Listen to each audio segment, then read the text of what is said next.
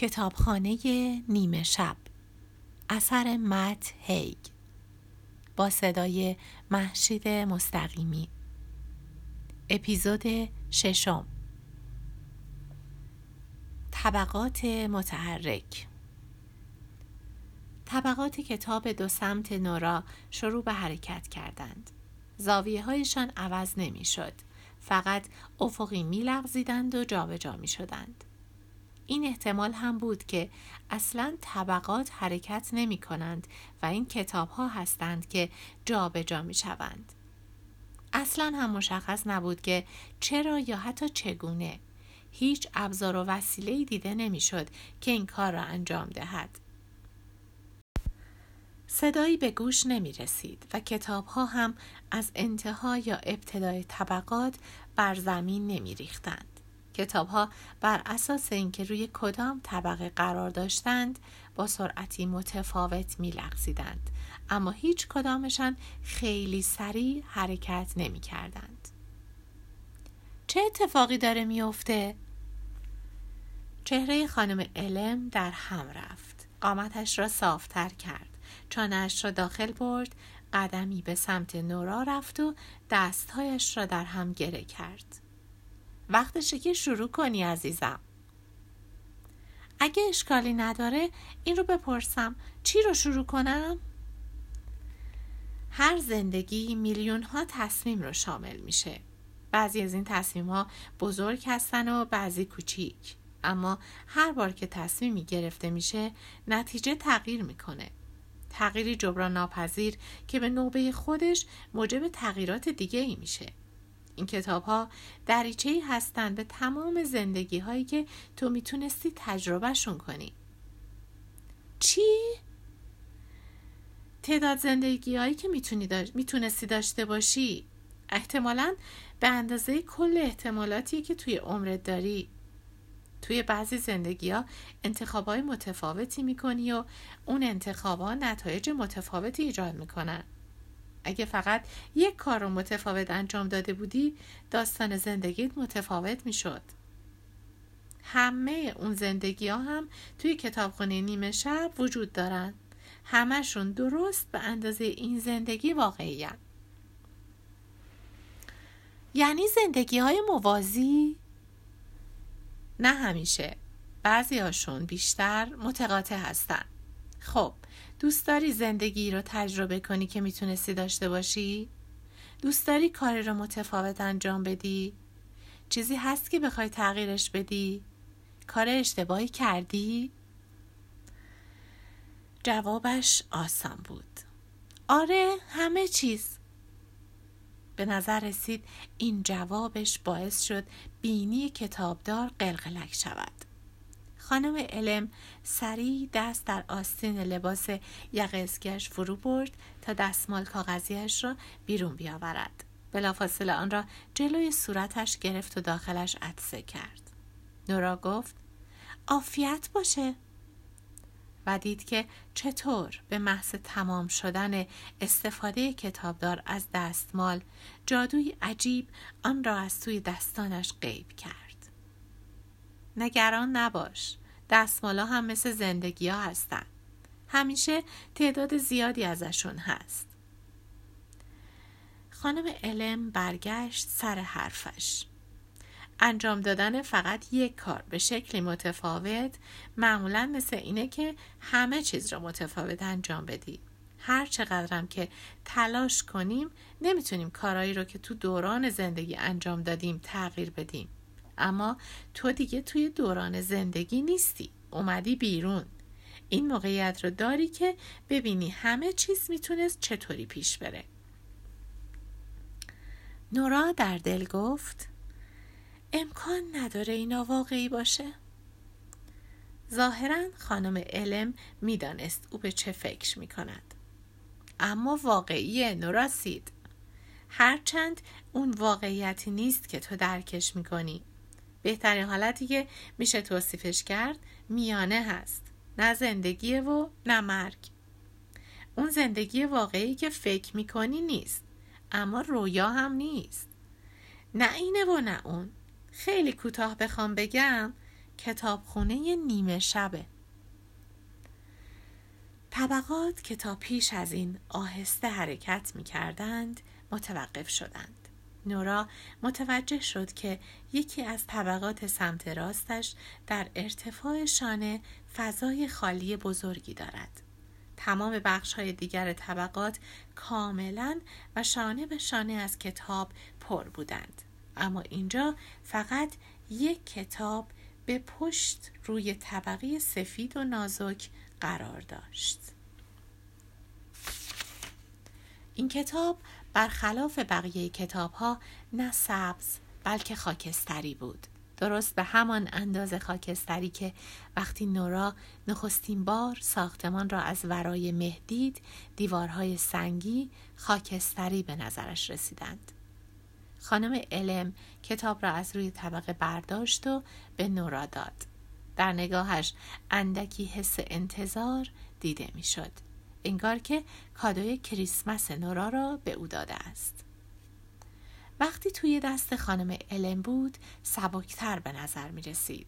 اما خیلی سنگین تر از آن بود که نورا فکر می کرد. نورا شروع به باز کردن کتاب کرد. خانم علم سر تکان داد. همیشه باید منتظر تایید من بمونی. چرا؟ همه کتاب های اینجا همه کتاب هایی که توی کتاب خونن همشون به جز یکی نوعی از زندگی تو هستن. این کتابخونه مال توه. به خاطر تو اینجاست. می‌دونی؟ چون زندگی هر کسی می‌تونه به بی نهایت شکل مختلف پیش بره. کتاب های توی طبقات زند کتاب های توی طبقات زندگی تو همشون از زمانی یکسان آغاز میشن. همین الان نیمه شب. سه شنبه 28 آوریل. اما این احتمالات نیمه شبی با هم یکی نیستن. بعضیاشون شبیه همدیگه بعضیاشون بسیار متفاوتن. نورا گفت دیوونه کننده است. همشون به جز یکی؟ همین یکی؟ نورا کتاب خاکستری و سنگ مانند را به سمت خانم علم کج کرد. خانم علم ابروی بالا انداخت. آره همون. این کتابیه که نوشتی. بدون اینکه هرگز حتی یک کلمه بنویسی. چی؟ این کتاب منبع تمام مشکلاتت و همچنین راه حل همشونه خب چی هست؟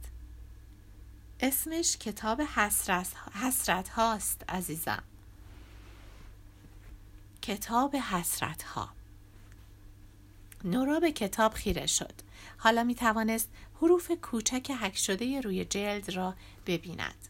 کتاب حسرت ها خانم علم با انگشت روی جلد زد و گفت هر حسرتی که از روی تولدت به بعد داشتی توی این کتاب ثبت شده.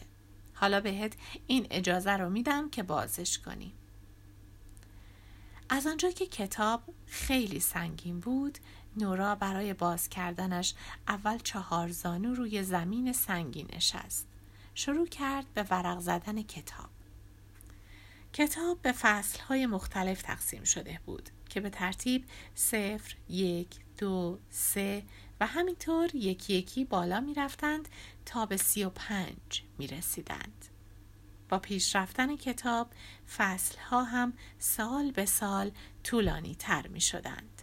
اما حسرت هایی که نورا جمع کرده بود اختصاصا متعلق به همان سال نوشته شده نبودند. حسرت ها توجهی به ترتیب گاه شمار نمی کنند و جابجا میشن. ترتیب این فهرست ها همیشه در حال تغییره. آها آره خب فکر کنم منطقیه نورا خیلی زود متوجه شد که حسرتهایش از چیزهای کوچک و روزمره مثل پشیمونم که امروز ورزش نکردم تا موضوعات مهم مثل پشیمونم که قبل از مرگ پدرم بهش نگفتم دوستش دارم را شامل می شدند. حسرت ها ادامه دار بودند و پیش زمینه داشتند و در صفحات متعدد تکرار می شدند. پشیمونم که توی گروه هزارتون نموندم چون برادرم رو ناامید کردم. پشیمونم که توی گروه هزارتون نموندم چون از خودم ناامید شدم. پشیمونم که تلاش بیشتری برای نجات محیط زیست نکردم. پشیمونم که وقتم رو صرف شبکه های اجتماعی مجازی کردم. پشیمونم که با ایزی نرفتم استرالیا. پشیمونم که وقتی جوانتر بودم بیشتر خوش نگذروندم. پشیمونم که اونقدر با بابا بحث و دعوا می کردم پشیمونم که شغلی مرتبط با حیوانات نداشتم. پشیمونم که توی دانشگاه به جای فلسفه زمین شناسی نخوندم. پشیمونم که یاد نگرفتم چطور آدم شادتری باشم. پشیمونم که اینقدر احساس گناهکاری کردم. پشیمونم که یاد گرفتن اسپانیایی رو ادامه ندادم. پشیمونم که توی آزمون دروس پیشرفته رشته های علمی رو انتخاب نکردم. پشیمونم که یخچال شناس نشدم. پشیمونم که ازدواج نکردم. پشیمونم که برای خوندن کارشناسی ارشد توی دانشگاه کمبریج درخواست پذیرش نکردم. پشیمونم که سالم زندگی نکردم. پشیمونم که به لندن اسباب کشی کردم. پشیمونم که نرفتم پاریس تا انگلیسی تدریس کنم. پشیمونم که نوشتن رمانی رو که توی دانشگاه شروع کردم به پایان نرسوندم. پشیمونم که لندن رو ترک کردم. پشیمونم که وارد شغلی بدون آینده شدم. پشیمونم که خواهر بهتری نبودم. پشیمونم که بعد از تموم کردن دانشگاه یک سال رو صرف تفریح نکردم. پشیمونم که پدرم رو نامید کردم. پشیمونم که بیشتر از نواختن پیانو اون رو تدریس کردم. پشیمونم که سرمایه مالیم رو درست مدیریت نکردم. پشیمونم که توی روستا زندگی نکردم. بعضی حسرت ها کم رنگ تر از بقیه بودند. حسرتی پیاپی نامرئی و دوباره مرئی می شد انگار که داشت به نورا چشمک می زد آن حسرت این بود. پشیمونم که هنوز بچه دار نشدم. خانم علم که ظاهرا دوباره به طریقی ذهن او را خوانده بود توضیح داد. این حسرتیه که بعضی وقتا وجود داره و بعضی وقتا نه. چند تا از این حسرت ها توی کتاب هست. از سی و چهار سالگی به بعد در طولانی ترین فصل انتهای کتاب حسرت های متعددی مربوط به دن بودند. همگی نسبتا شدید بودند و مثل آکوردی بلند و پرصدا از کنسرت یوزف هایدن در سر نورا پخش می شدند. پشیمونم که با دن نامهربان بودم. پشیمونم که باهاش قطع رابطه کردم. پشیمونم که باهاش توی یک می‌خونه محلی زندگی نمی کنم. در حالی که به صفحه خیره شده بود یاد مردی افتاد که نزدیک بود با او ازدواج کند